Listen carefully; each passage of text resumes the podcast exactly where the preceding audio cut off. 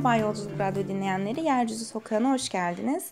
Ee, geçen hafta teknik bir aksaklıktan kaynaklı yayın gerçekleştirememiştik. Bu hafta yeniden sizlerleyiz.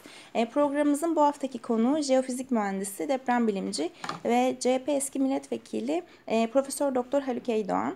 E, kendisiyle Elazığ'da meydana gelen 6.8 büyüklüğündeki depremi, yine aynı dönemde Manisa, Ankara ve Akdeniz merkezli gerçekleşen depremleri, e, deprem güvenliğinin sağlanmasına yönelik e, çalışmaların güncel durumunu, İstanbul'da gerçekleşmesi beklenen depremi ve son olarak da e, son dönemde yeniden gündemimize gelen Kanal İstanbul projesini konuşacağız. Programımıza hoş geldiniz. Hoş öncelikle 25 Ocak günü Elazığ Sivrice'de meydana gelen depremden bahsedelim istiyorum. E, bu, da, bu deprem çevre illerde ve çevre ülkelerde de şiddetli bir biçimde hissedildi. Evet. E, yine Elazığ ve Malatya üzerinden bakacak olursak depremin büyük bir yıkımla sonuçlandığını söyleyebiliriz. E, depremin ardından çeşitli tartışmalar başladı çeşitli konulara dair. E, ancak ben e, bilimsel olarak öncelikle değerlendirelim istiyorum. Bu deprem bize ne anlatıyor? Evet. Yine bu deprem beklenen bir deprem miydi? Devamı gelecek mi artçıları ya da farklı bir versiyonuyla? Başlayabiliriz. Evet bu son 6.8 olarak AFAD tarafından ilan edilen Kandilli Rasathanesi tarafından da 6.5 olarak aynı ölçekte ilan edilen bu e, deprem e, büyük bir deprem değil. E, etkileri fazla gözüküyor. Onun başka nedenlerini konuşacağız. Ama bu deprem kuvvetli bir deprem. Genellikle büyük depremler 7 e, ve daha büyük olanlara diyoruz.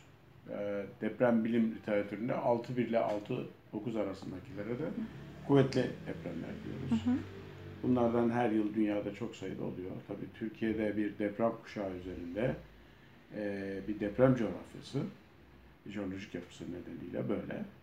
Dolayısıyla deprem her zaman yıkıcı depremler ya da afete dönüşebilen depremler olabiliyor. Hatta Türkiye'de kırsal kesimde yani depreme dayanıksız yapılaşmanın yoğun olduğu yerlerde 5,5 büyüklüğündeki dahi depremler e, kayıplara neden olabiliyor. 6 6,5 ya da 6.8 diye bildiğimiz bu deprem e, Doğan Yol, Malat e, Doğan Yol civarında oldu. Yani Sivrice ile Türkiye arasında hı hı. bir noktada oldu.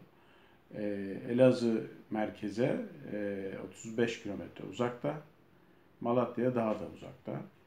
E, dolayısıyla e, e, Elazığ'da e, gördüğümüz kayıplara baktığımız zaman hem uzaklığı nedeniyle hem de depremin çok büyük olmaması nedeniyle beklenenden fazla oldu.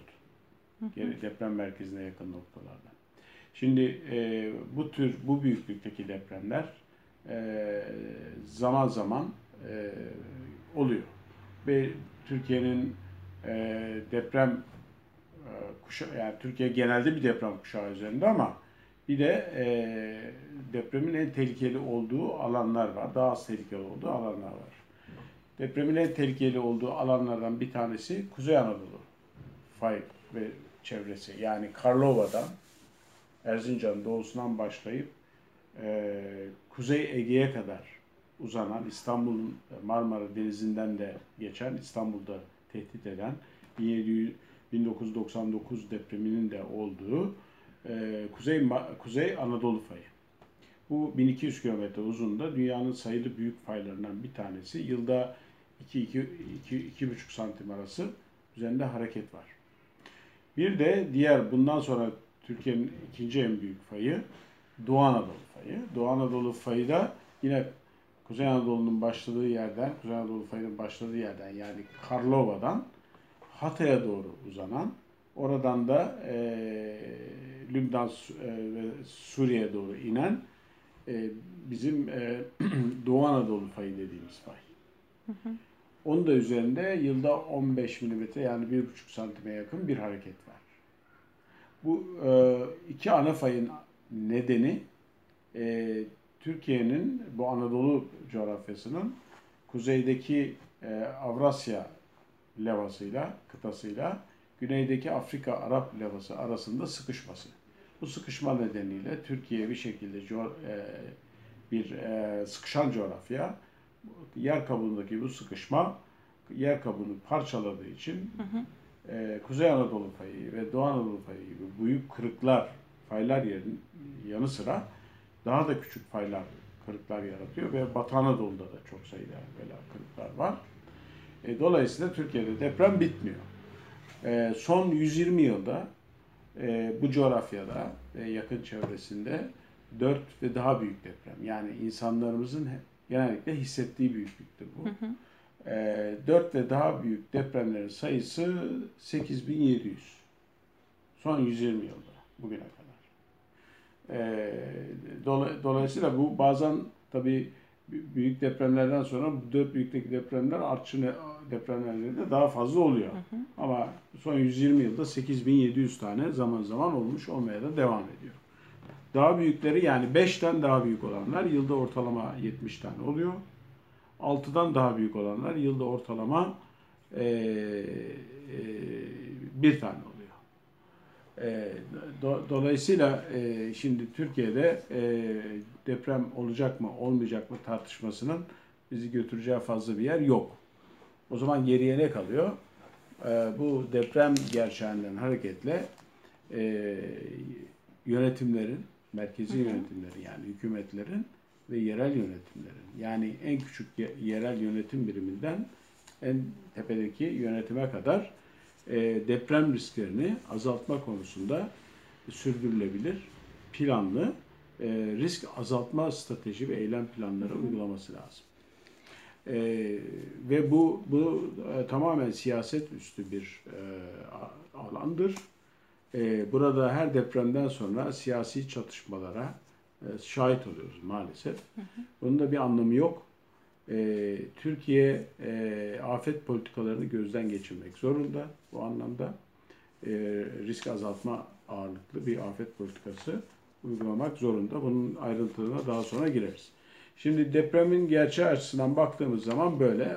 Peki e, Doğu Anadolu fayı e, bu son 6.8 ya da 6.5 depremle neden böyle davrandı? En son e, hasar yapıcı deprem e, 2010'da Elazığ Kovancılar'da olmuştu. Hı hı. Yine bu O Doğu Anadolu fayının biraz tam üstlerinde değil, değil ama başka ona yakın faylar üzerinde olmuş. Yani çünkü Doğu, Doğu Anadolu fayı e, e, bir ana fay kuşağı, bir faylar ailesi. Hı hı. Bir ana fay var. Bir de onun sağında solunda ondan etkilenen küçük faylar da var. Onlar da değişik türde depremler yaratabiliyorlar. Fakat bu son 6.8 olarak ilan edilen deprem Doğu Anadolu fayını tam karakterize eden e, kuvvetli bir deprem. E, Sivrice Gölü'nün güney ucundan e, Pütürge'ye kadar e, oradaki bir fay parçası hareket etti. Çünkü Doğu Anadolu fayı üzerinde çeşitli fay blokları var. Bunlar zaman zaman hareket ediyor. Bugüne kadar e, bizim 1900 yılından bugüne kadar yani son 120 yılda e, Doğu Anadolu fay üzerinde olmuş büyük depremlere baktığımız zaman ya da kuvvetli depremlere baktığımız zaman e, Karlova'dan Hatay'a kadar, Antakya'ya kadar olan kısım ya da Kahramanmaraş'ın güneyine kadar olan kısım e, e, 7 tane, 8 tane e, 6'dan büyük deprem var. E, ve son 120 yılda en büyük deprem de 6.8 olmuş. Bu son depremin de 6.8 olduğunu söylüyorlar. E, genellikle e, e, 120 yıldaki 6'dan büyük e, depremlerin çoğu yani 7 tanesi Sivrice Gölü ile yani Hazar Gölü de deniyor. Hı hı. Sivrice Gölü'nden e, Karlova'ya kadar olmuş olan bölgede. yani o bölgedeki fayın o bölgedeki parçası Karlova'dan e, Sivrice Gölü'ne kadar olan parça üzerinde 7 tane deprem sayıyoruz. Altıdan büyük. Bunlar tabii hasar yapmış. Özellikle mesela 1971 Bingöl depremi e, 6.8 büyüklüğündeydi. E, 800 vatandaşımızın ölümüne neden oldu. 5000'den fazla yapıda yıkıldı. Çünkü deprem Bingöl'e çok yakındı. Hı hı. E, bu da bu depreme de 6.8 deniyor ama bu deprem Elazığ'dan 35 kilometre uzakta. Ama yine merkezinde. bu kadar büyük bir yıkım meydana getirebiliyor. Ee, Görece e, büyük Bu tabii e, yapıların davranışıyla ilgili Evet. bir aynı zamanda. E, deprem e, dediğim gibi Doğu Anadolu fayının genel karakterini hareketiyle, özellikleriyle yansıtıyor. Sığ ve e, fay biçimi Doğu Anadolu fayın karakterine uygun. Şimdi e, bu e, deprem işte hala hassaslıkları devam ediyor. Bu ikinci haftaya giriyoruz. E, ikinci haftanın sonuna kadar devam etmesi öngörülebilir. E, bazen daha da uzun sürebiliyor arsarsızlıklar. Yani rahatsız eden arsarsızlıklar. Normalde biz şimdi baktığımız zaman 28'ine kadar ben bir çalışma yapıyorum şu anda. Bu e, depremle ilgili bir bilimsel çalışma yapıyoruz. E, önümüzdeki günlerde bir bir o, internet e, sayfasında çıkacak. E, bu, bu deprem e, yir- 24'ünden 28'ine kadar 1050 tane artçı deprem saydık. Bunların çoğu 1 ile 4 arasında. 4'ler hissediliyor tabii. E, 4 tane yani 4 ve daha büyük artçı depremlerin sayısı sanıyorum şu anlarda 30'a yakın. Dün de yine böyle bir bunlardan- şey gerçekleşmişti. Bunlardan bir tanesi 5.1 büyüklüğünde. Ee, tabii 6 nokta ya da 6.5 ise ana deprem. Yani 5-5.5 civarında artçı şoklar her zaman beklenebilir artçı depremler. Şimdi e, biraz önce de ifade ettiğim gibi e, Sivrice Gölü'nün güneyinden e, Kahramanmaraş ve güneyine Hatay'a kadar, Kırıkhan'a kadar olan parça üzerinde uzun süredir deprem yok. Yani en son Pütürge'den e, şeye kadar, e, Kahramanmaraş'a kadar olan parça üzerinde en son büyük deprem tarihsel dönemde. Tarihsel dönemde de epey depremler var ama onların yerleri ve büyüklükleri tartışmalı çünkü o zaman e, aletsel kayıt yok. E, dolayısıyla tarihsel kayıtlara geçmiş depremler. En son 1513'te e, Pütürge'nin güneyinden Kahramanmaraş'a olan parça üzerine bir deprem var. 2002 yılında e, rahmetli Aykut Barkan'ın da içinde olduğu bir ekip o bölgedeki yani Doğu Anadolu fayının karakterini inceleye, incelediler. Deprem karakterini incelemişlerdi. Bir yayın yaptılar. Uluslararası bir yayın. Orada e, öner e, ileri sürdüler ki e, şeyde e, Bingöl civarında bir sismik boşluk vardı.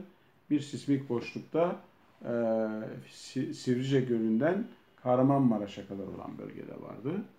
Özellikle Pütürge'den Kahramanmaraş'a kadar olan bölge. O sismik boşluk hala orada duruyor.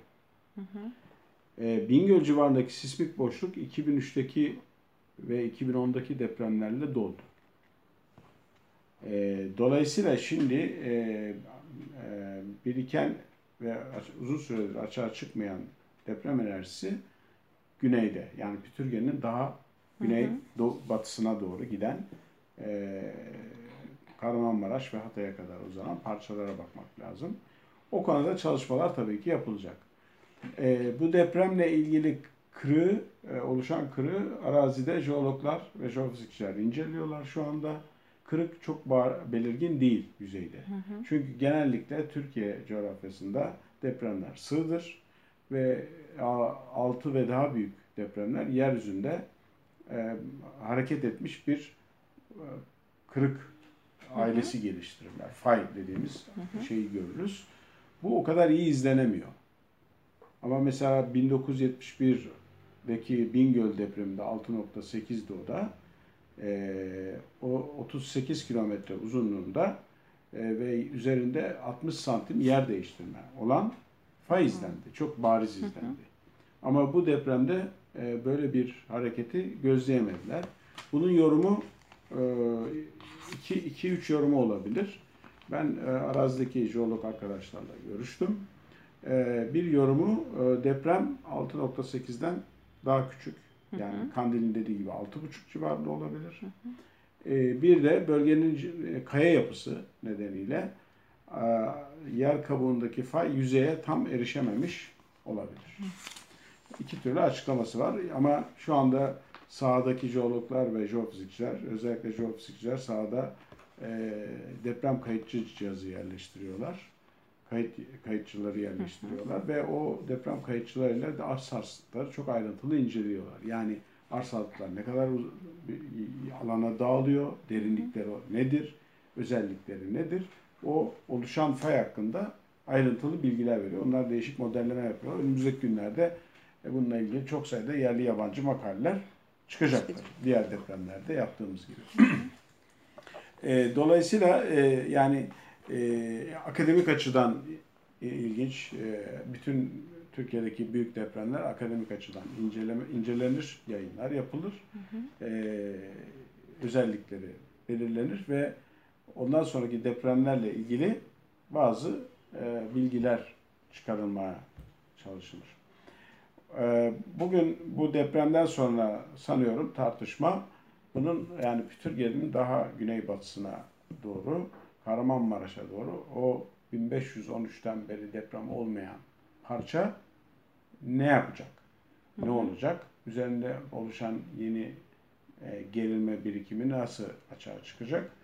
Bu tartışılır ama burada spe, tabii spekülasyona açık. Hı hı. Yani etik olarak e, yani bilimsel merak ve inceleme dışında etik olarak yani burada işte şu tarihte e, şu büyüklükte deprem olur e, gibi kesin bir şey söyleyemiyoruz. E, ama incelenmesi gerekiyor. Zaten şöyle bir gerçeğimiz var. E, Türkiye'deki e, fay, fayların aktif deprem yaratma potansiyeli olan kırıklar, faylar, deprem zonları belli. Zaten Türkiye deprem yeni deprem tehlike haritası da bunu çok açık gösteriyor. Yani o bölgelerde ki yaşayanlar, e, yerel yönetimler, hı hı. E, ilgili mülki amirler bunu çok ciddiye alıp e, bulundukları o e, koşullarda, o tehlike koşullarına e, te, risk yaratmayacak, kayıp yaratmayacak e, planlı yapılaşmayı, e, denetlemeleri ve buna e, yani e, çürük e, eksik, mühendislik hizmeti almamış, yanlış yerlerde yapılaşmaları engellemeleri lazım. Ama biz maalesef işte en son da biliyorsunuz imar afları, imar evet. barışı adı altında hı hı. imar afları çıkarıyoruz. Plan tadilatları yapıyorlar. Belediyelerde hiç imara açılmayacak yerler, zemin sorunları olan hı hı. E, yerlere imara açıyorlar. Heyelan alanlarını, dere yataklarını e, imara açıyorlar e, sıvılaşma alanlarını, dereye, şey, sahilleri, e, zemin sorunları olan dolgu alanları imar açıyorlar. E, bir yapı denetim e, yasası var ama yapı denetimde ciddi denetim eksikleri var. Sistemde eksikler var. Belediyelerde e, bu denetim e, ve ilgi konusunda, liyakat konusunda sorunlar var. E, ve Türkiye'nin ayrıca e, deprem risklerini azaltma konusunda e, e, anlayışı yetersiz ve eksik. Yani en üst kademeden en aşağıya kadar olan idari hı hı. sistem içerisinde risk azaltma bilinç ve kavramı eksik, e, çok iyi bilinmiyor. Daha çok biz müdahale hı hı. E, üzerinde duruyoruz. İşte depremden sonra kurtarırız, e, işte yaraları sararız, hı hı. konut yaparız e, falan.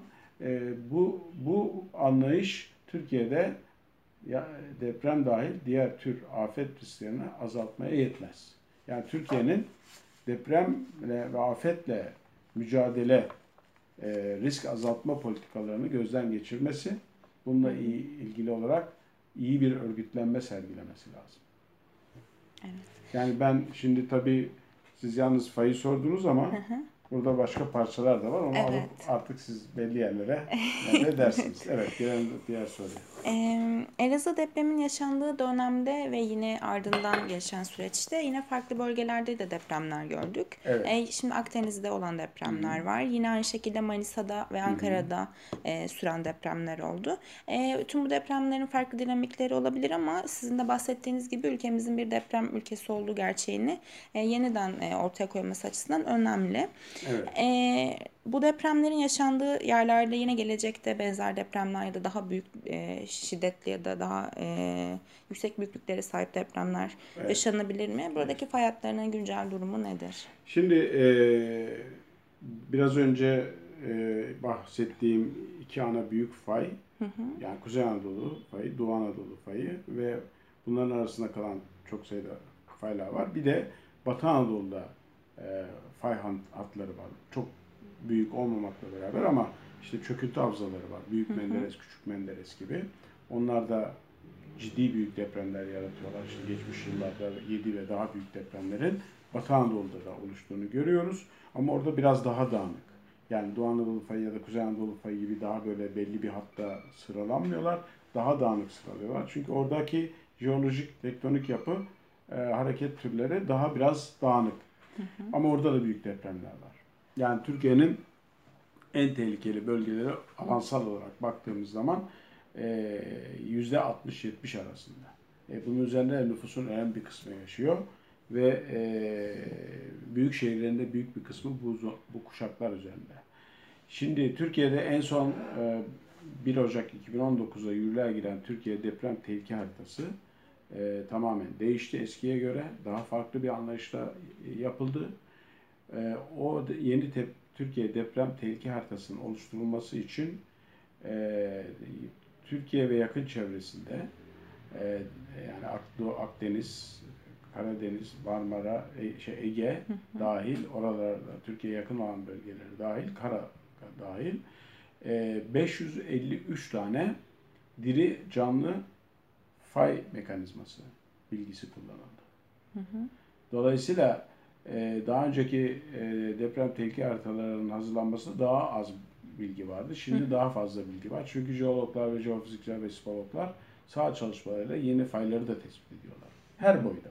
Şimdi çü- çünkü aktif diri fay ne kadar büyükse o kadar büyük deprem yaratma potansiyeli oluyor. E, dolayısıyla şu, e, Türkiye deprem tehlike haritasında 553 tane diri fay var. Bu demektir ki biraz önce söylediğim gibi e, son 120 yılda 4 ve daha büyük deprem sayısı 8700 bu coğrafyada. Yani bitmeyecek bu iş.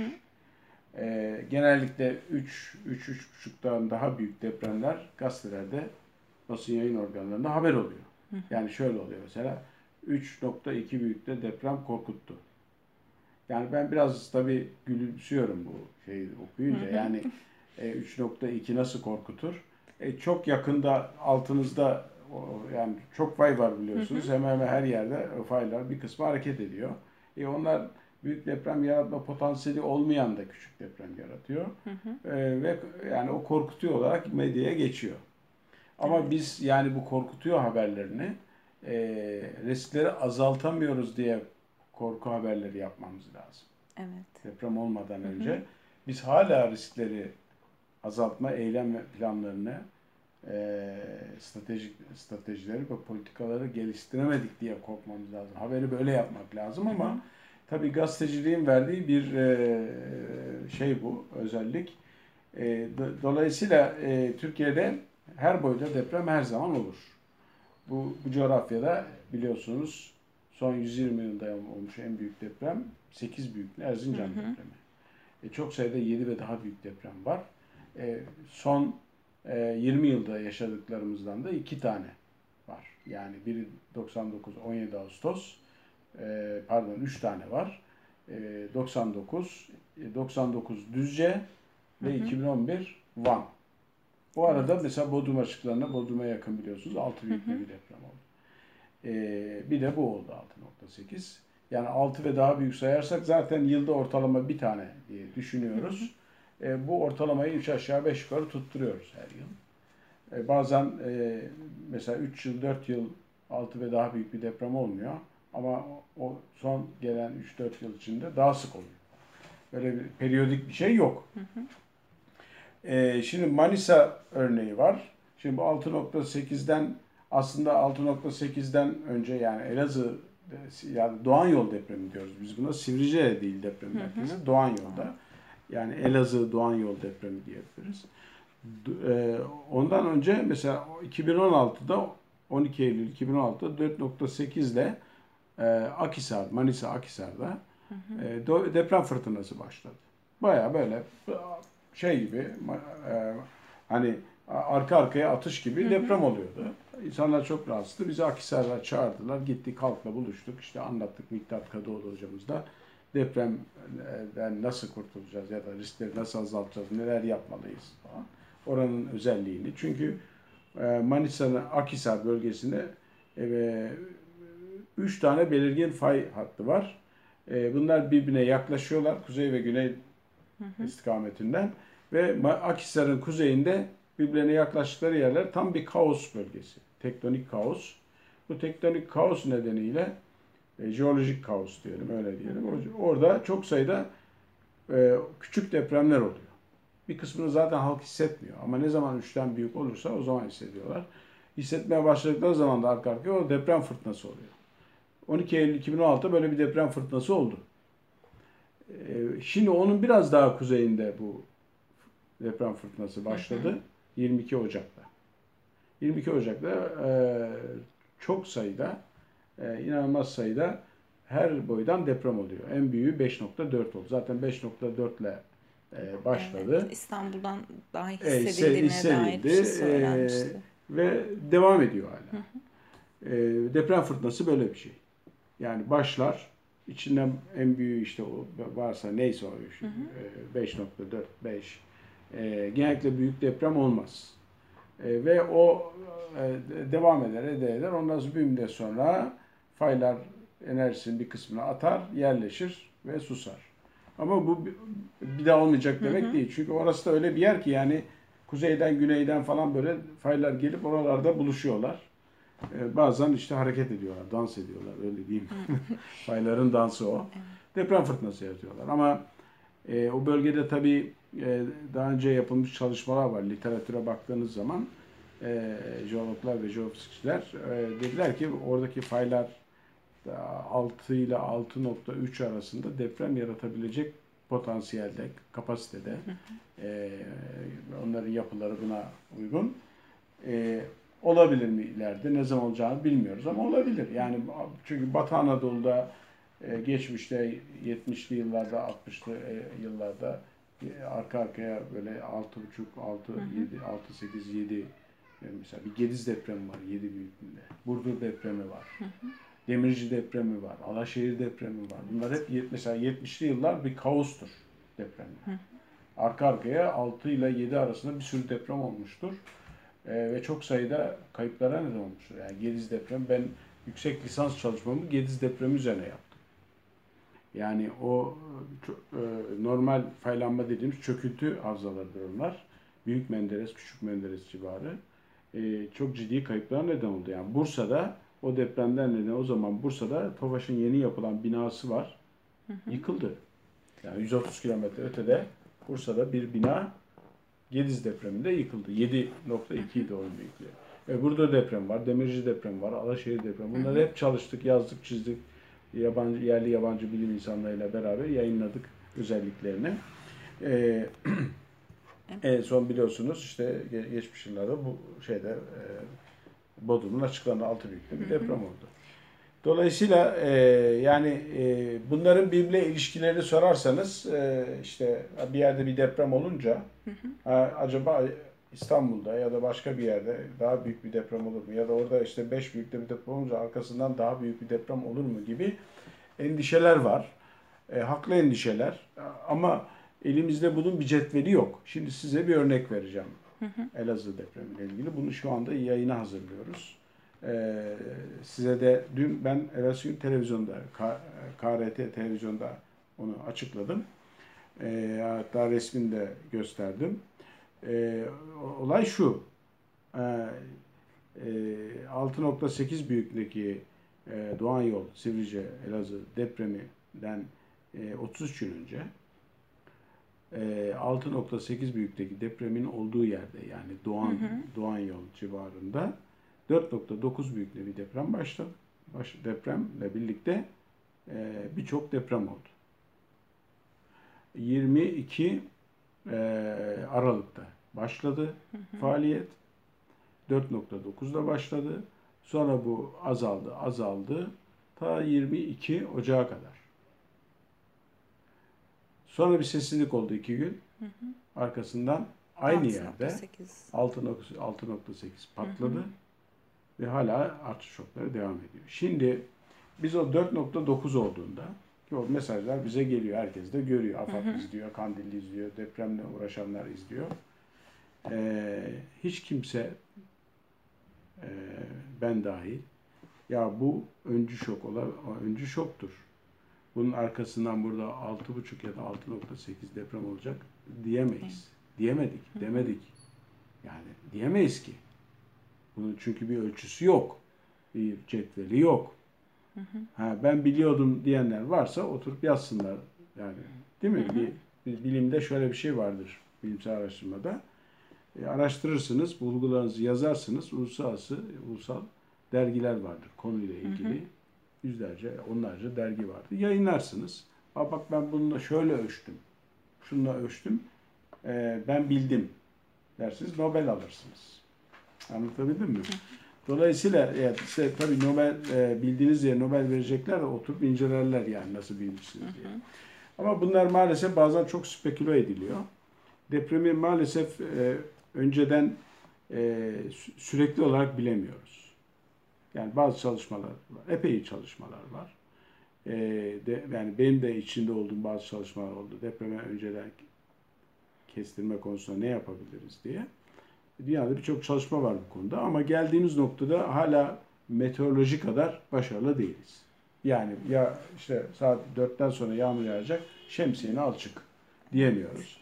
Öyle bir noktada değiliz. İnşallah olur ama e, bilim o noktaya gelir mi gelmez mi bilmiyorum. Ancak öncü şoklar tanınması ile ilgili yani bizim örüntü dediğimiz patern. Hı hı. Bir patern var ortada. Onu ben şimdi yanında yok o şekil. O paterne bak. Ha burada. Ee, şimdi patern şu. Ee, bu biraz önce söylediğim gibi 20 e, kaç bu 22 Ocak mı? 20 e, Aralık'tan 22 Ocak'a kadar. Hı hı. Doğan yolun hemen orada 4.9'da başlayan bir deprem var. Bu da grafiği. Bu zaman grafiği. Hı hı. Böyle bir faaliyet başlamış. Bakın ondan önce bazı depremler var yine. Burada bir kırılma olmuş 4.9 büyüklüğünde. Böyle ondan sonra azalmış, azalmış, azalmış. İki gün Ama önce ardından... durmuş. Arkasından bu gelmiş ve artış şokları. Evet. Yani ben bunu çizdiğimde iki, e, 1040 tane artışı deprem vardı. Giderek de azalıyor. Ve bu hale gelmiş oldu. Haritası Tamamen bu. Tamamen bir deprem haritasına dönüşmüş. Önce bu olmuş. Ha, evet. Bunu size verelim. Tamamdır. Şimdi e, peki niye bilemedik? Ancak bunu olduktan sonra hı hı. çizip bakıyoruz ki ya böyle bir durum var. Şimdi bunlardan bin tane olsa yani böyle bin tane olayımız olsa bizim. Hı hı. Yani önünde öncü şok olmuş arkasından Bunlardan biz bir e, algoritma çıkarabiliriz. Yani yapay zeka evet. bunu görünce tanıyabilir. Hı hı. Bunun üzerine çalışanlar var şu anda. Yani öncü şok paternini ne zaman tanıyacak? Yani bin tane deneyim kazanacaksınız. Hı hı. Bin tane olay olmuş mesela. O zaman işte dünyada sismologlar, deprem bilimciler bunun üzerine çalışıyorlar. Mesela Kaliforniya'da bunlarla ilgili çok ayrıntılı çalışmalar var, gruplar var, ekipler. Hı hı. Yani bu paternleri tanıyorlar. Bunun e, matematiğini tam geliştiremedik daha. Ama birçok ölçü şeyleri var, imkanları. Ve e, yapay zeka şimdi kullanmaya çalışıyorlar. O paterni görünce e, diyor ki e, böyle bir şey olabilir. Yüzde 80-90 olasılıkla diyebil, diyebilecek noktaya gelirse eğer. E, ama ya bunlar işte bilimsel araştırmanın konusu. E, ama spekülasyona da açık evet. tabii. E, genellikle bu yöne insanlar daha fazla e, şey, yöneliyor ve e, öyle ya da böyle biz depremi önceden kestiririz ya da kestiremeyiz. Ayrı hı hı. mesele. Bilim çalışır, akademisyenler çalışır. Evet. Ama bize düşen görev öncelikle yöneticilere düşen görev e, tehlikesi belli olan yerlerde, riskleri belli olan yerlerde riski azaltma konusunda e, çalışmalar gerekiyor. Uygulamalar yapmalar Hı. gerekiyor. E, sorunu ancak öyle çözebiliriz. Evet. Tam da bu noktada aslında e, bir şey daha sormak istiyorum. E, genelde işte bilim insanlarının çeşitli tahminleri olabiliyor işte ama bunların bir dayanağı olabiliyor. Çeşitli çalışmalar yine üzerinde. E, sizin de işte burada vurguladığınız gibi çalışmalar oluyor. Ve bundan yola çıkarak e, işte böyle bir şey gerçekleşebilir. Gerçekleşme olasılığı var. Burada enerji birikmesi var gibi açıklamalar yapılabiliyor. Evet. E, ama bir de hiçbir dayanağı olmadan işte orada deprem olabilir, şurada deprem olabilir, orada olmadıysa burada evet. olabilir gibi açıklamalar geliyor. İşte bu dediğim gibi e, bunun e, daha metodolojisi yok. Hı hı. Şunu yapabiliyoruz. Deprem tehlike haritalarıyla zaten hı hı. nerede ne kadar tehlikeli bir yerde yaşadığınızı size söylüyoruz. Hı hı. Değil mi? Haritam var. Senin oturduğun mahallenin zemini belli. Hı hı. Sokağın hatta oturduğun binanın zemini belli. Ee, karşılaşacağın tehlikenin derecesi belli. Hı hı. Değil mi? Diyor ki sana e devletin hazırlattığı tehlike haritası sen önümüzdeki işte 10, 20 yılda, 30 yılda şöyle bir hareketle karşılaşacaksın. Hı hı. Binayı ona göre yapsın inşaat mühendisi diyor. Bunların hepsinin yönetmelikleri var. Hı hı. Deprem yönetmeliği de yenilendi. Dolayısıyla zemini biliyorsun. Tehlikenin derecesini biliyorsun. Peki binayı biliyor musun? Bina hakkında bilgin var mı? Şimdi bina hakkında bilgimiz olmadığı olmazsa e, bu konuda tereddütümüz varsa hı hı. çok şüpheliysek e, tehlikeyi de biliyorsak zemin de biliyorsak e, bunu üçü bir araya getirdiğimiz zaman binayı bilmediğimizden risk altındayız ve o bize risk bizi endişelendiriyor. Halbuki biz binamızın e, beklenen o tehlikede yıkılmayacağını, ağır hasar bile almayacağını, hı hı. hafif çatlaklarla o depremi atlatacağımıza, bir atlatacağımızı bilsek, hı hı. bu konuda bize e, sistem, e, yerel sistem yani afet sistemi e, garanti verse, değil mi? Hı hı. Binanın dayanıklığı, zeminin davranışı falan gibi konularda. Hı hı. Evimizin içindeki eşyaların da yerinde sabit duracağını hı hı. Yani eminsek, e, elektrik kesildiğinde ayağımızı camın kesmeyeceğini bilirsek, gazın patlamayacağını bilirsek, hı hı. yangın çıkmayacağını da bilirsek, bundan da eminsek, Niye korkacağız o zaman? E, sarsıntıdan herkes korkar tabii. Hı hı. Korkar. Yani trende gidince de sallanır, sallanıyoruz ama korkmuyoruz. Arabada gidince de yol bozuksa sallanıyoruz ama korkmuyoruz. E, dolayısıyla e, e, ya da arazide çadırdayken bir depremle karşılaşsak en fazla sallanacağız. Çünkü çadır üzerine çökme diye bir risk şey tehlike öyle bir hayati tehliken yok.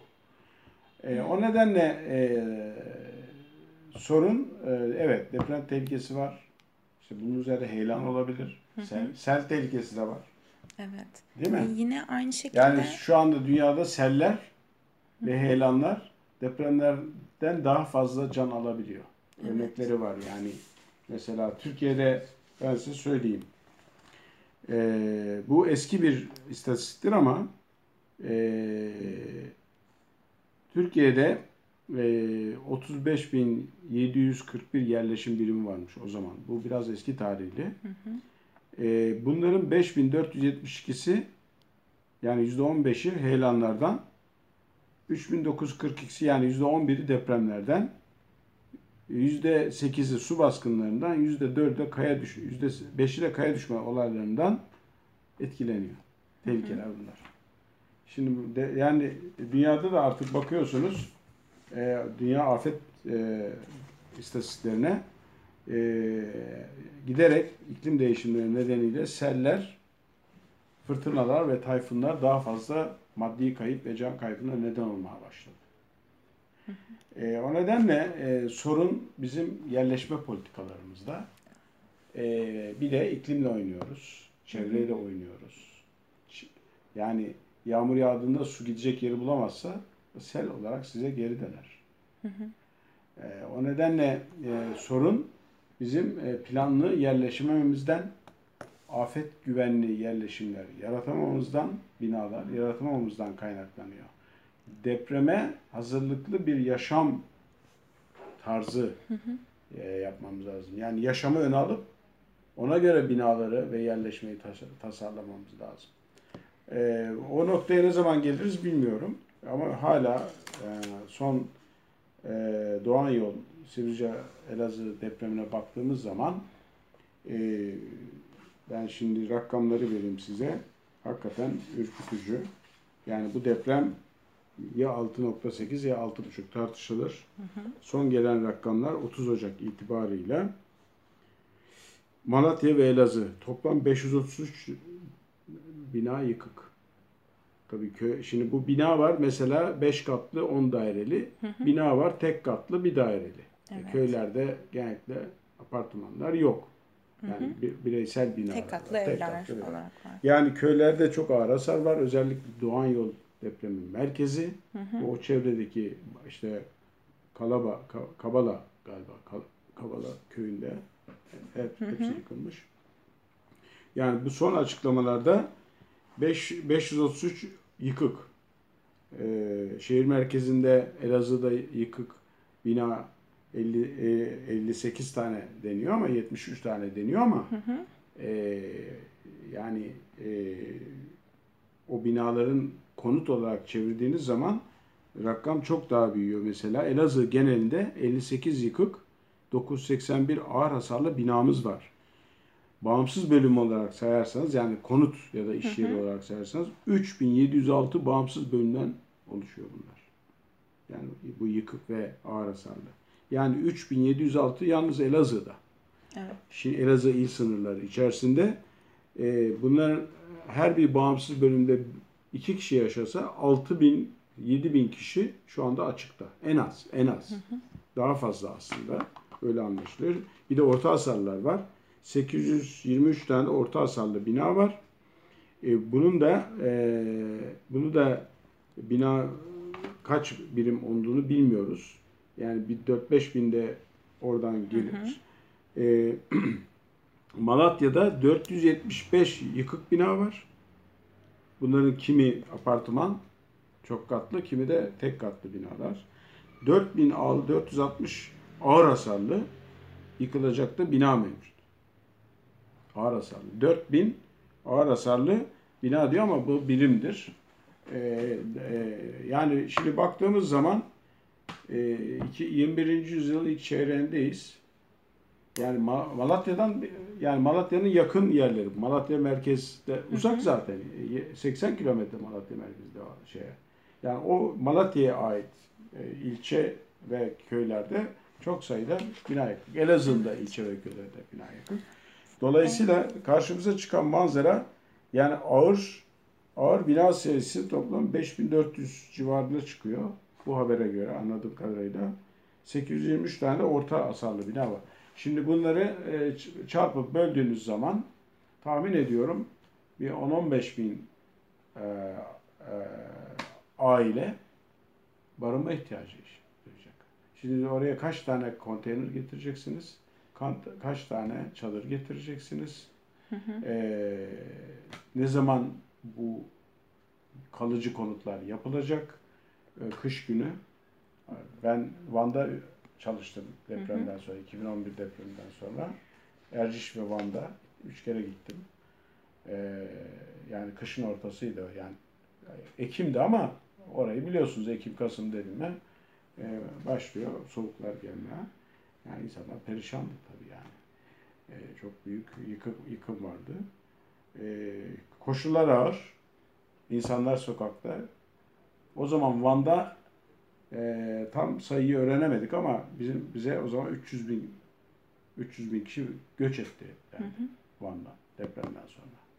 Çünkü yani çadırla, konteynerla olacak gibi değil o soğukta. E, kalabalık aileler de var. Şimdi tahmin ediyorum Elazığ'dan da göç başlayacak. Evet. Yani Elazığ'dan ve köylerinden. Çünkü o kar düşmeye başladığı anda gece eksi odlara vardığı anda o çadırlarda falan insanların barınması çok zor. Salgın hastalıklar başlayabilir. E, hijyen sorunları var. Çünkü ben Van'da gördüğüm manzaralar e, iç açıcı değildi yani. E, her şey aksıyor. Eğitim, iş, e, çoluk çocuk, yaşlılar, hı hı. engelliler. E, çok yönlü sosyal, sosyoekonomik sorunlar var. E, sistem çöküyor kentte sistem, hı hı. yaşam çöküyor. Onun bir de tabii psikolojisi var ağır. E, dolayısıyla bir kısmı akrabaların yanına göç ediyorlar. Tabii burada bizim yani müdahale planımız iyi işliyor deniyor ama Ee, yani şimdi o konuda da ben yeterli görmüyorum. Yani insanlara yalnız çadır ve konteyner getirerek e, müdahalede bir yere kadar bir şeyler yapabilirsiniz ama şimdi o insanların e, bir çatı altında olması gerekiyor. Şimdi mesela e, konumuzun biraz dışında ama çevre illerde hasar görmemiş e, yerlerde otellerin hı hı. bence devlet o otellerin masrafını ödeyip o insanları orada barındırabilir. Yani otel sahipleri de onların konfederasyonları var, hı hı. federasyonları var. Bir araya gelip böyle bir e, organizasyonda yapabilirler. Ko, kamu binaları, hı hı. yani e, okullar, spor salonları, kamuya ait belediye binaları, hı hı. yani hastaneler, bunların hepsinin ayakta kalmış olması lazım ve depremden sonra kullanılabilir olması lazım. Mesela spor salonları hı hı. ne kadar kullanılabiliyor? Onlar nasıl organize edilebiliyor? Yani çünkü spor salonları ısıtılabilen, içinde ihtiyaçların giderilebildiği, hı hı. E, yani içinde işte portatif bazı e, şeyler yap, barınabilir yani e, e, ailelerin kalabileceği Japonya'da görüyoruz spor salonları için özel e, oda, odacıklar yapıyorlar çok hızlı.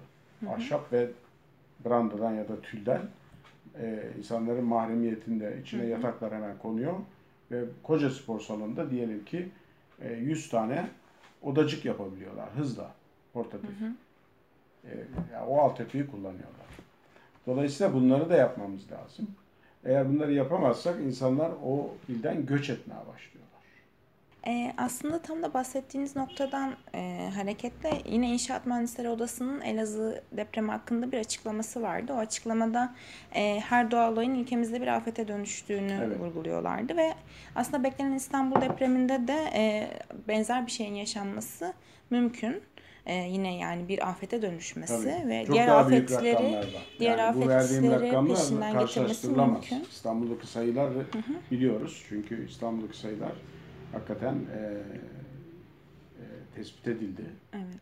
2018 revizyonu var. Yani 2018 yılında en son e, Kandil Hastanesi yine İstanbul deprem kayıp ve riskleri kayıp ve zararları konusunda bir e, rapor hazırladı. İBB'ye bir önceki yönetime teslim etti. Hı hı. O rapor İBB'de.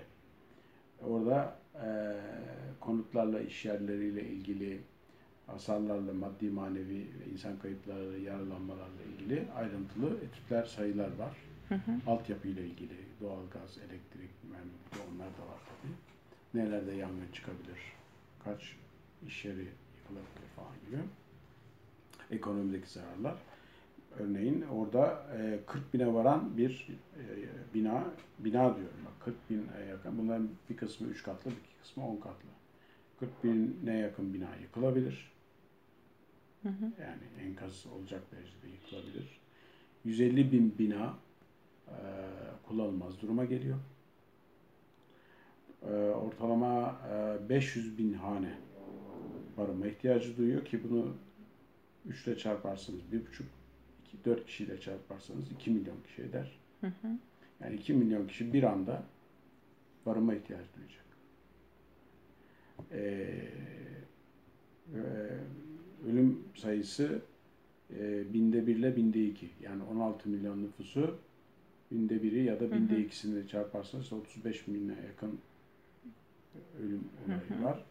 Yaralanma sayısını bilmiyorum ama o da o da çok büyüktür tahmin ediyorum. 100 milyar liraya varan bir ekonomik kayıp var. Bu fiziki doğrudan kayıp. Yani bunun yani getirdiği başka kayıplar da var. Hı hı. Ee, ekonomi tabi e, genellikle şöyle bir ölçü var. Eğer bir afetten sonra kaybınız gayri safi milli hasılanın yüzde beşini geçerse hı hı. E, ekonomi e, çok etkilenebiliyor. 100 e, milyar lirada eğer e, yani doğru bir rakamsa İstanbul gayri safi milli hasılanın yüzde 40'ı burada. 100 milyar nasıl 100 milyar lirayı nasıl hesapladılar bilmiyorum ama e, böyle bir durumda bir anda böyle bir kayıp yani insani boyutu var. Hı hı. Bir de fiziksel ekonomik kaybı var. Onun yaratacağı işsizlik var. Gayri safi milli hasılanın yüzde kırkı burada olduğuna göre yüzde beş ile yüzde on arasında bir kaybımız olursa ekonomi çöker. Ee, her şeyimiz çöker yani. Ee, ama hala İstanbul'u 20 milyona çıkarmaya uğraşıyorlar. Evet. Maalesef. Ee, peki 99 depreminin ardından e, bu beklenen İstanbul depremiyle ilgili yapılan bir çalışma var mı? Yani daha doğrusu sürdürülen şu an Var. niteliği, niteliği yüksek Şöyle çalışma. çalışmalar var. Ee, e, 2002'de e, başlayan, şimdi e, deprem risklerinin yani depremle mücadele, afetlerle mücadele, deprem risklerinin azaltılması politikaları çok boyutlu.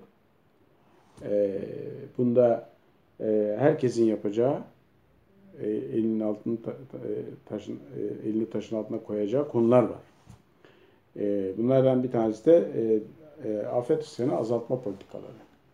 Bunun afet riskini azaltma politikalarının içinde de işte e, uzmanlar var, üniversiteler var, e, siyasetçiler var, yerel yönetimler var, STK'lar var. Bu STK'lar da kendi içinde işe, iş adamlarının da STK'ları var, emekçilerin de STK'ları var. Anladın mı? Çok geniş bir yelpaze.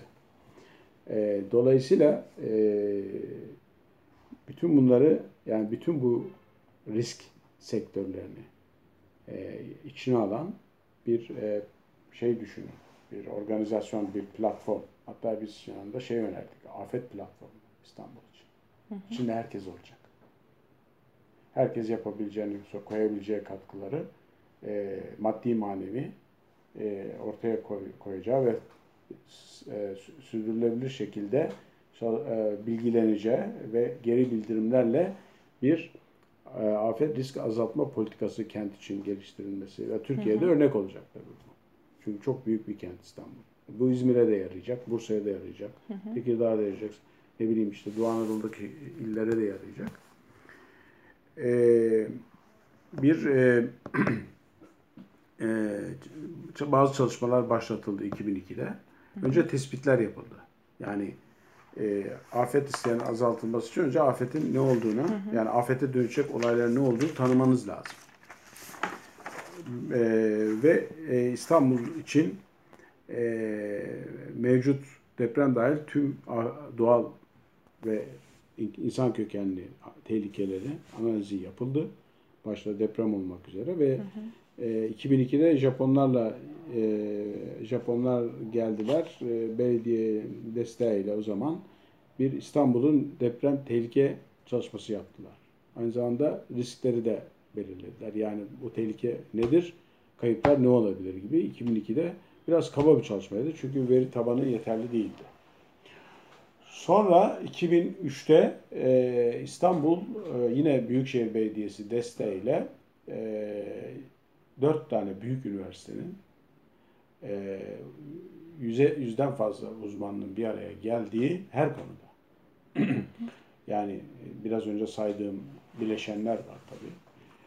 E, İstanbul'un e, deprem riskleri, kayıpları ne olabilir ve nasıl azaltılabilir? Üzerinden e, İstanbul Deprem Master Planı, İstanbul Deprem azal, e, ana planı yap, yazdılar. 3 sene. 2003'te 2003'te teslim ettiler belediyeye. Bu e, Türkiye'de ilk defa yapılan bir çalışmaydı. E, büyük emekler e, e, verildi. E, dünya risk de, e, risk azaltma politikaları da izlenerek e, İstanbul'un e, örnek olmak üzere e, yeniden planlanıp e, ve bu plana uyup e, riskleri e, azaltacak eylemler yapıp e, ve sürekli araştırmalar yapıp böyle bir sürdürülebilir risk azaltma eylem ve strateji planı geliştirdiler. Önce dedim ki yani İstanbul deprem master planında ne yaptık? Biz mevcut riskleri bir daha yani tehlikeleri gözden geçirdik. Nerede ne tehlikeler var? Yani ne tür zeminler var, heyelanlar nerede, fay var mı, nerede deprem olacak, Marmara'nın neresinde olacak, ne büyüklükte olacak, Ee, alternatifleri nedir, Yani 7 olursa ne olur, 6,5 olursa ne olur, 7 7.7 olursa ne olur? Bütün bunlara göre. Bütün İstanbul'un yapısı da o. Çok ayrıntılı değildi o zaman ama yani İstanbul'da yapı stoğun durumu nedir? İşte yaşları, yükseklikleri, özellikleri. Yani yapı yapılar var, betonarme karkas tarihi yapılar var, ahşap yapılar var, yığma yapılar var, e, sanayinin yapıları var. Değil mi? E, zemin nedir? Onlar nasıl bir zemin üzerinde oturuyorlar? Ne tür yapıların yaşları nedir? E, hangi yönetmeliklere göre yapılmış olanlar? Bu e, tabii bina bazında değil bu. Çünkü o zaman İstanbul'da işte e, mi- milyona yakın bina var yani. E, ve bütün bu altyapı sistemleri yani köprüler, e, viyadükler, yollar mesela İstanbul'un yollarının yüzde 65'i 6 metreden dar. Ona, onu onu gö- görüyorlardı yani. E, bütün bu tehlikeli kullanımlar nerede mesela? E, sanayi, e, kimyasal madde depoları, e, benzin istasyonları, yanıcı maddeler, e, bütün bunlar, e, okullar, hastaneler, bütün kamu yapıları nasıl dağılıyor? Nerelerde yoğunlaşıyor? Bina yoğunlukları nerede mesela? Nerelerde nüfus daha fazla? E, gece gündüz nüfusları nedir?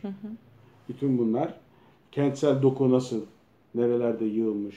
E, tarihi dokular var. Yani Dolayısıyla bütün bunların hepsi coğrafik bilgi sistemine işlendi. Bir veri tabanı çıktı. Şimdi bu veri tabanında siz dediniz ki bir deprem olursa ne ol- 7 olursa ne olur? 6,5 olursa ne olur? 7 noktaya olsa bunlar yapıldı. Bütün mahalle bazında insan ve ekonomik kayıplar ve altyapı kayıpları hepsi belirlendi. Bu işin ve buna göre bir e, e, kulağı çınlasın Murat Balemir Hoca profesör şehir plancısı o e, müelliflerinden İstanbul Deprem Master Planı yazılmasını. E, orada bir sakınım planı yani deprem risklerinin azaltılması ile ilgili bir genel planlama anlayışı içinde çalışmak gerekiyor. Diyorsun ki yani biz bir sakınım bütün bu tespitlere göre bir yeni imar planı yapmanız lazım. Demeniz lazım bu imar planına göre siz riskleri azaltamıyorsunuz. O zaman bütün bu risk sektörlerini ele alıp yeniden bir planlayalım. Ya burada bir yanıcı madde tesisi varsa bunu alıp başka bir yere götürelim. Ya da burada bir nüfus yoğunlaşması varsa bunları seyreltelim. O zaman işin eylem yönüne kaldı. Yani tespitler yapıldı, stratejiler belirlendi. Bir sakının planı çerçevesinde şimdi bunları bunların karşılaşacağı kayıpları en aza indirmek için ne yapacağız? Bazı eylemler yapacağız. İkinci ayak eylem planı. Ne yapılıyor orada? Bir kere fiziki dönüşüm. Hani bu kentsel dönüşüm falan diyorlar ya. Evet. Şimdi bu kentsel dönüşüm dedikleri şey yani e, bence e, kentsel dönüşümle falan alakası yok. Kentsel dönüşüm yapacağız dediler ama ortaya kentsel dönüşümle ilgili hiçbir şey çıkmadı. Zaten mevcut kentsel dönüşüm yasası da böyle fiziki dönüşüm ya da sosyal dönüşüm e, riskleri azaltacak bir dönüşüm yapacak mahiyette değil.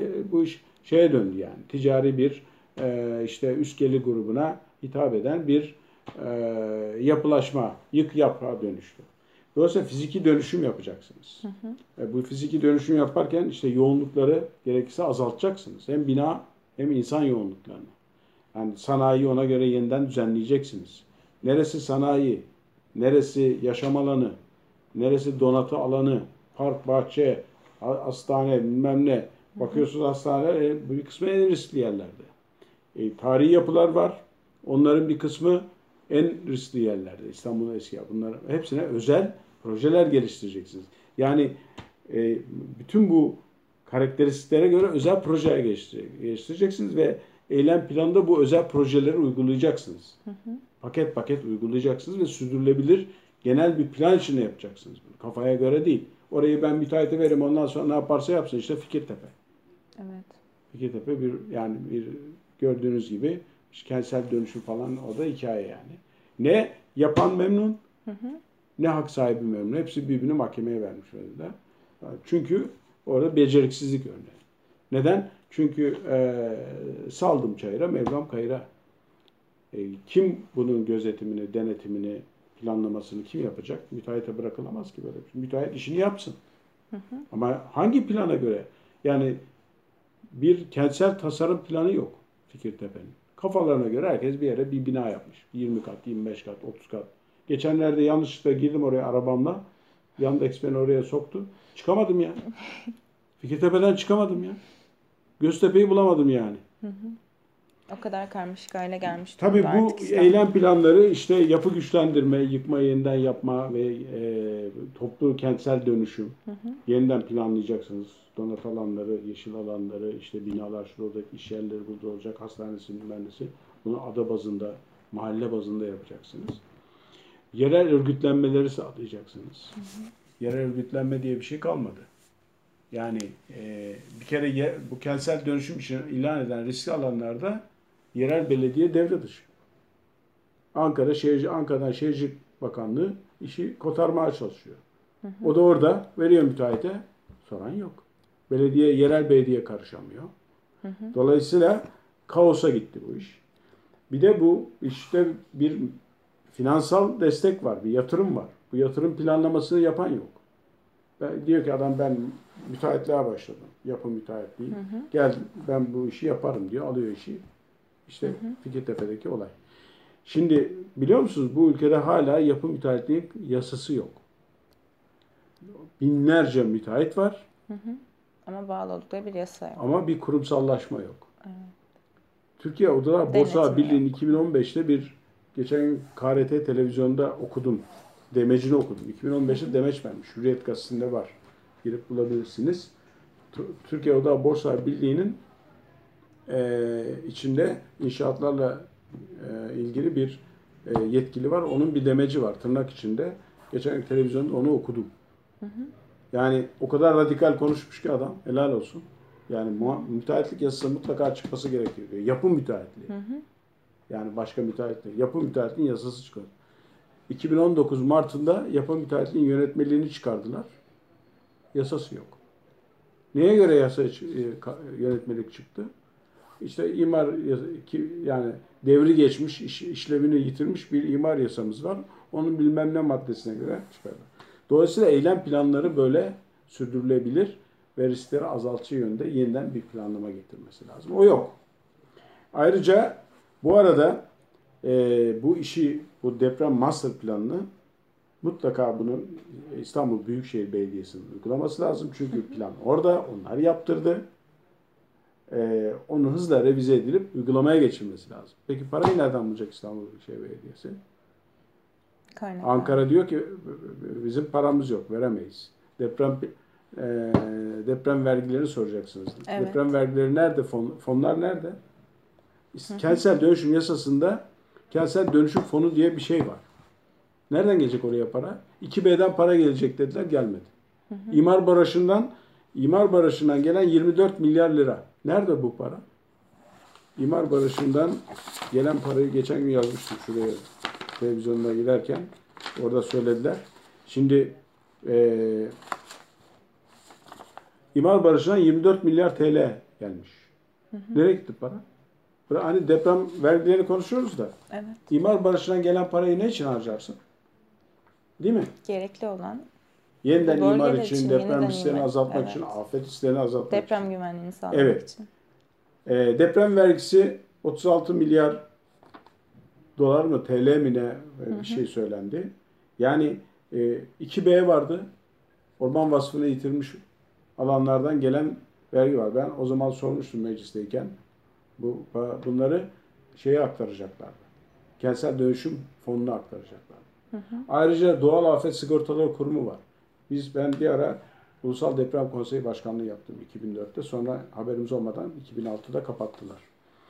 E, o zaman biz bizim bir strateji kitabımız vardır. Türkiye Deprem Strateji Kitabı yazdık biz o zaman. E, orada de, de söylemiştik dedik ki yani bu e, Doğal Afet Sigortaları Kurumu'nun biriktirdiği bir para var, bir fon var. Kaç milyar lira şu anda bilmiyorum ya da dolar.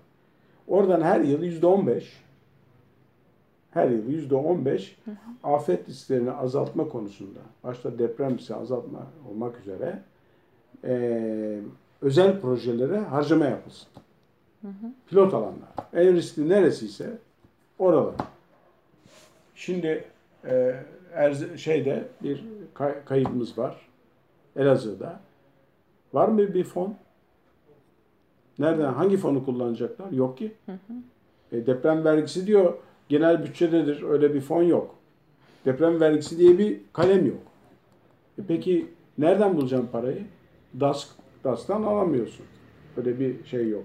E, İmar Barış'tan gelen 24 milyar lira nerede belli değil. Yani e, bu şunu gösteriyor. Bir politika yok. Olmadığı nereden belli? Ama İstanbul Deprem Master Planı var. Mesela geçen gün Sarıyer Sarıyer Belediye Başkanı'yla karşılaştık. Onu konuşuyoruz. E, bundan 3 sene evvel Sarıyer'e e, strateji planında Sarıyer Deprem Master Planı koymuş. Peki uygulanmış bir çalışma mı? Yani yapılmış bilmiyorum ne uyguladılar, ne yaptılar. Bunlar tabii kaynak gerektiriyor. Ama ben ben belediyeye para vermem dersen belediye nereden alacak bütçesini?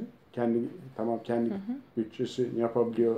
İstanbul'un yani büyük şehirlerin gelirleri var ama böyle büyük projelere yetmez ki. Yani e, Ankara'dan kentsel dönüşüm için riskli alan ilan ediyorsun İstanbul'da. Ondan sonra Ama diyorsun ki be- be- belediye hiçbir şeye karışmasın.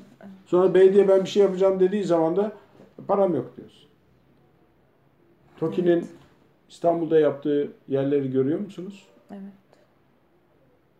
Maltepe'de Sıkıntılı. karayolları arazisine yaptıklarını gördünüz mü? TOKİ'nin. 48 katlı binalar yapıyorlar. Ondan sonra deprem vergisi nereye gitti diye millet arıyor. Yani karayolları binasının manzarasını görün. Telefonumda vardır resmi. O tarafı biliyor musunuz bilmiyorum. Şöyle denizden bir bakın. Mahvetti Maltepe'nin süliyetini. Böyle kazık gibi e, 40'ar katlı 10 tane binayı çaktılar oraya. Böyle bir şey olabilir mi? Bunun, bunun içinde TOKİ var hem de. Peki TOKİ bu parayı buradan gelen ciroyu kazanacağı parayı bir hasılat paylaşımı yoluyla yapıyorlar. Bu hasılat hasılat nedir? Miktar nedir? Nereye harcanacak biliyor muyuz? Hayır. Nasıl yapıldığını da Evet. bilmiyoruz. Aynı şekilde. Maltepe'ye onu çakarken sordunuz mu. Maltepe halkına? Yereli çiğnediniz mi? Çiğnediniz. Dolayısıyla e, şimdi bir de işin bu yönleri var. Burada tabii dolayısıyla siyaset boyutu da var, politika boyutu da var. E, bu master plan çerçevesinde aynı zamanda bu parasal kaynak arama, halkla ilişkiler, yasal düzenlemeler, yönetsel e, seçenekler, veri mühendisi ve bilimsel teknik araştırmalar da alt başlıklar halinde duruyor. Dolayısıyla bu üç ana başlık altında yani sakınım planı geliştirmek, tespitler ve planlama, eylem planları ve araştırma etkinlik programları İstanbul Deprem Master Plan çatısına, altyapısını oluşturuyor. O, o 2003'te yapılan İstanbul Deprem Master Planı rafta bıraktılar. Kapağını bile açmadılar. İşte o zamanki kurulan Kiptaş gitti Zeytinburnu'nda lüks konutlar yaptı. Ondan sonra Bayrampaşa'da e, sağmacılar cezaevini yıktılar. Oraya gittiğiniz gibi e, Heyula gibi koca binalar yapmışlar. Beton yığını. E, hangi ihtiyaç sahiplerine verecekler onları bilmiyorum. Şimdi bunları yapıyorsan eğer sen öncelik nedir? Zeytinburnu'nda ya da İstanbul'da kıyılarda yaşayan az e, evleri çok riskli olan ki Zeytinburnu'nda bunların hepsi belli. Tek tek belirlendi. Gelir grubu düşük olan ve riskli evlerde yaşayanları alıp oraya koyacaksın. Sözüm ona yeni yaptığın dayan- depreme dayanıklı. O da araştırılmalı. Dolayısıyla böyle bir kaos ortamı var. İstanbul Deprem Master Planı'nı çöpe attılar e, o zaman. Şimdi biz bunu e, hay- hayata geçirmeye çalışıyoruz. E, ama kaynak lazım. E, velhasıl e, e, İslam e, Türkiye'de e, bu bağlamda söyleyeceğim. Türkiye'de bir deprem riskleri azaltma eylem planı hala yok. Yapılmak için çaba sarf edilmiş. İki tane plan yaptı AFAD. Bir tanesi Türkiye e, afet müdahale planı. Bundan 3-4 yıl evvel yaptılar. Lanse ettiler. Biz bunu afet müdahale planı yaptık. Bundan sonra afetlere müdahalede çok programlı ve bilimsel ve işte şöyle olacak, böyle olacak. E, işte Elazığ'da bunu uygulamaya çalışıyorlar. Ama neyin pahasına?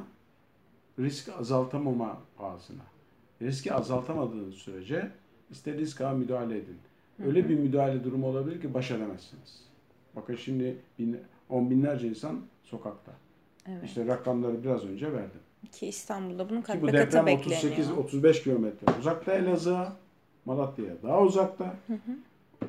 Ee, o köyler, fay üzerindeki köyler için hiçbir şey yapılmamış. Birçok da ahırlar da yıkılmış. insanların evleri de yıkılmış. Ee, hiçbir şey o fayların üzerindeki kırsal kesimde ki kırsalla ilgili Sayın Bakan'ın kaç yıl önce açıklamaları var. Şöyle yapacağız, böyle yapacağız kırsalı, işte faylar üzerindeki tehlike alanlardaki kırsal yapıları düzenleyeceğiz falan. Çivi çakılmamış. Ee, kendi kaderine bırakılmış. Fay, fay hareket edince işte sonuç bu. Ee, Türkiye e, afet e, riski azaltma planı başlanmış 2017'de, 2016'da başlanmış. Ee, ki öncelikle onun baş, yapılması, bitirilmesi ve uygulanması lazımdı. 2017'de Orta Doğu Amme İdaresi'ne protokol yapılmış. 2016'da ya da Orta Doğu Amme İdaresi e, işte toplantılar yapılmış, çalıştaylar yapılmış, bin kişi katılmış ve bir rapor hazırlanmış. 2017'nin sonunda e, Orta Doğu Amme İdaresi Türkiye afet riskini azaltma planını AFAD'a teslim etmiş. AFAD'ın sayfasına gir, bunun hikayesi yazıyordu. Bir sayfa. Bende var burada. E, sonra e, 2000, AFAD da diyor ki 2018'de biz bu planı tekrar gözden geçirip uygulamaya koyacağız. 2020 yılındayız. Türkiye afet riskini azaltma eylem planı yok. Nerede olduğu belli değil. Bunu için görevlendirilen, protokol yapılan e, Türk e, Orta Doğu Amme İdaresi de 703 sayılı kanun hükmüne kararnameyle 2018'de lağvedilmiş, kapatılmış. Bütün çalışanları dağıtılmış, malları dağıtılmış. Plan ortada yok. Şey diyor ki AFAD plan bizde. Peki kardeşim ne zaman uygulayacaksın? Ben geçen bu gazete- bir şey basına düşmüş. Türkiye'nin afet planı yok diyor. Aslında Türkiye'nin afet riskleri azaltma planı dedi. Afet planı derseniz çok değişik anlaşılabilir. Türkiye'nin afet riskini azaltma planı yok. Yani TARAP. Afet müdahale planı TAMP, T-A-M-P. Afet riskini azaltma planı da TARAP. TARAP yok. Müdahale var ama riski azaltmak Evet. için herhangi Şimdi bir siz yok. riski azaltmadan müdahaleyi işletirseniz hiç işiniz bitmez. Hiç kayıplar bitmez. Ancak yara sararsınız. işte çadır bulursunuz. Binaları yeniden yaparsınız falan filan. Ee, böyle bir dünyada afet politikası yok. Afet politikaları risk azaltma politikaları ağırlıklıdır. Yani kefe risk azaltma tarafında ağırdır. Ki müdahale hafif olsun. Evet. Bu tersi. Çünkü müdahale, siz risk azaltmak için yapacağınız bir birim çaba size 7-8 belki 10 birim e, müdahaleyi azaltma imkanı sağlıyor. O nedenle e, biz e, bu anlayışı benimseyemediğimiz sürece ki uluslararası afet politikaları toplantıları ve oralarda politikalar birliğine gidip biz de imza atıyoruz. İşte en son Sendai Japonya'da dediler ki 2030'a kadar şunları şunları yapacaksınız. 2015, 2030 bütün yerel yönetimlere, e, merkezi yönetimlere, hükümetlere şu şu şu şu eylemleri yapacaksınız. E, evet, gittik imza attık. Nerede şimdi strateji, bir, bu stratejinin adım adım uygulandığı bir afet risk azaltma eylem planı ortada yok. Daha plan ortada yok. Olmayan bir planla neyi, neyi nasıl yapacaksınız? Kendileri de bilmiyor. Biz de bilmiyoruz.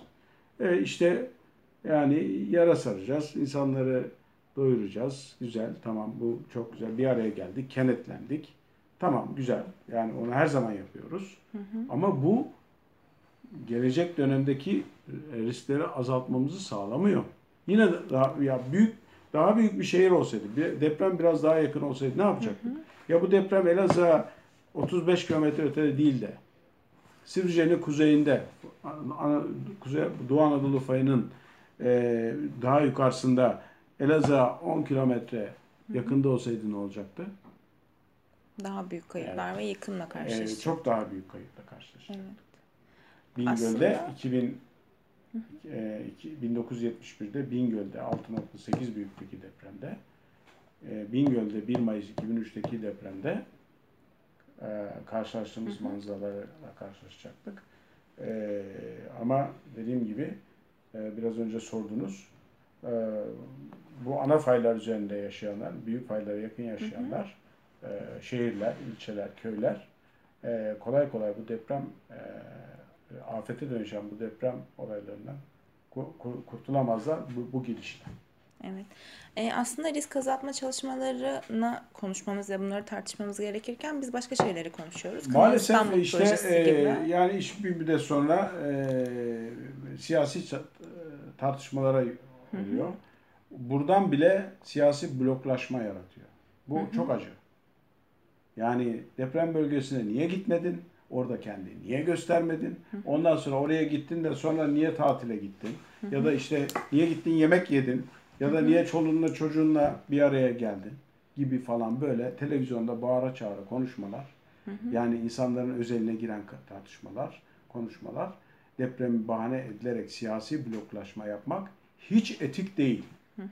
Yani siyaset ahlaki açısından, siyaset ahlaki açısından şey değil. Orada insanlar şu anda yaşam savaşı veriyorlar. Ee, nasıl önümüzdeki kışı nasıl geçireceğiz? Ne yapacağız? Çadırlarda, konteynerlarda ne zaman evler yapılacak da biz içine gireceğiz? Böyle bir yaşam savaşı e, siyaset arenası birbirine girmiş vaziyette. Yani sen niye oraya gitmedin kardeşim? Hı hı. Ya da gittin de ondan sonra niye buraya gittin kardeşim? E peki Kanal İstanbul projesi üzerinden bakacak olursak bunu nasıl değerlendiriyorsunuz? Kanal İstanbul Asıl... e, İstanbul'un sonunu getirecek bir proje. Hani hı hı. o animasyonlar yapıyorlar ya orada işte e, villalar, gökdelenler, hı hı. efendim boğaz gibi mavi akan bir şey öyle bir şey yok yani. Yani o e, İstanbul'un Naci Görür Hoca da söyledi. İstanbul'un zemini hı hı. en riskli olan yerlerden biri. Çekmece Havzası mesela. Hı hı. Avcılar neden yıkıldı biliyor musunuz? Niçin? En çok hasar. Niye? Avcılar 90 kilometre ötedeydi 1999 depreminde. Beşiktaş daha yakındı. Fatih daha yakındı. Anadolu yakası daha yakındı. Adalar hı hı. daha yakındı. Hı hı. Niye avcılar yıkıldı? En uzak, en uzak yer avcılar. 1999 deprem merkezine. Çünkü avcılar çekmece havzası, büyük ve hı hı. küçük çekmece göl havzaları ve onun kuzeyi o İstanbul'un zemin bakımından en kötü. Heyelanlar var, sıvılaşma alanları var. Ayrıca 99 depreminden sonra yapılan çok ayrıntılı ulusal ve uluslararası çalışmalarda zeminin bazı yerlerde 7-8 misli, bazı yerlerde 5-6 misli deprem yer hareketi büyündü, büyütüldüğü tespit edildi. Hem ölçü olarak arazi yapılan çalışma hem de gözlem olarak. Şimdi öyle bir alanda biz şey Çekmece Gölü'nün önündeki o lagünü kaldıracağız. Hı hı. Gölün dibini tarayacağız. Oradan e, Avrupa yakasını yaracağız. 360 metre genişliğinde 20 21, 21 metre betonda atarlarsa da 25 metre kazacağız. 45 kilometre bunu kazacağız. Sazlıdere Barajı'nı yok edeceğiz. Hı hı. Tergoz Gölü'nün dibinden geçeceğiz. Karadeniz'e çıkacağız. 45 kilometre 6 milyar ton moloz çıkacak. Hı hı. Her gün 10 ton dinamit atılacak bir kerede. 4 yıl süren e, dinamit atışı var. E, her gün 50 bin ton e, dinamitle moloz çıkaracağız. Öteki yerlerde kazı yapacağız. E, ve çıkardığımız 6 milyar ton e, molozu Karadeniz kıyısına yığacağız. Ondan sonra oradan Karadeniz'in suyu gelecek. Hı hı. O kirli su Marmara'ya akacak aynı boğaza kadar hızlı akacak. 360 oradan 250 metre gemi geçireceksiniz. Üzerine 8 tane köprü yapacaksınız. Yüksekleri en az 70 metre olacak. Çünkü büyük gemi geçireceksiniz. Uluslararası kurallar diyor ki 60 metreden daha düşük yapamazsın. O köprülere yapacaksınız. Ee, Avrupa yakasının bir kısmını adaya çevireceksiniz. İlişiğini keseceksiniz. Altından su geçireceksiniz. Altından elektrik geçireceksiniz. Altından kanalizasyon geçireceksiniz, hı hı. doğalgaz geçireceksiniz. Koparacaksınız. Hı hı. Trakya'dan Avrupa yakasını koparacaksınız. Her yönüyle hem de stratejik olarak. Sonra o kanaldan askeri gemiler geçmeye kalkışacak. E, Lozan'ı ve Montreux'u tahrip edeceksiniz. Hı hı. E, aklı başına kaptanlar ben oradan o akıntıdan o büyük gemiyle geçemem, geçmem hı hı. diyecek. Geçme zorunluluğu yok. E, Montre, Montre Anlaşması'na göre isteyen gemi istediği şekilde Boğaz'dan geçer. E, dolayısıyla çevre chat raporunu aylardır okuyoruz. E, çevreyle ilgili çok olumsuz sonuçları var. İstanbul'un su havzalarını yarıp geçiyorsunuz. Bütün su havza dengeleri bozulacak. E, zaten bir barajı kaldırıyorsunuz. Sazlıdere Barajı İstanbul'un su havza, su ihtiyacının %15'ini karşılıyor. Hı hı. Terkaz Gölü kendileri söylüyorlar chat raporunda Terkaz Gölü etkilenecek. Tuzlu sudan etkilenmesin kanaldan geçen Karadeniz'in tuzlu suyundan etkilenmesin ya da Marmara'dan aşağıdan geçen tuzlu su etkilenmesin diye e, şey Terkoz Gölü'nün kanal arasına yer altında duvar yapacaksınız, baraj, beton atacaksınız. Ondan sonra e, yani e, oradaki ağaçları keseceksiniz. E, ha, hava o, 7 sene sürecek, belki 10 sene sürecek. Hava kalitesi bozulacak, her yer toz duman. Hı hı. 6 milyar ton molozu, e, 250 tonluk e, özel yapılmış e, yüzlerce kamyonda taşıyacaksınız. Hı hı. Yani e, daha bir sürü şey, iklim bile etkilenecek. Oradaki yaşayan insanlar, köyler, mahalleler oradan atılacak. Başka hı hı. yerlere gidecekler. Yerine nelerin geleceği belli değil. Ve yapılaşmayı açacaksınız. E, kara, bütün o Çekmece Gölü Havzası'nı yapılaşmaya açacaksınız. Hı hı. E, o heyelanların üzerinde nasıl yapılaşma olacak? Velhasıl e, daha birçok şeyi var. E, olumsuz etkileri var. Kendileri de söylüyorlar zaten. E, e, ve 75 milyar lira para harcayacaksınız. Yani bu proje mi öncelikli? Yani mega proje diyorlar ya. İstanbul'un tek bir mega projesi var. O da İstanbul'un deprem risklerini, afet risklerini azaltmadır. Yer varsa 75 milyara gerek yok. 25-30 milyara İstanbul'un deprem risklerini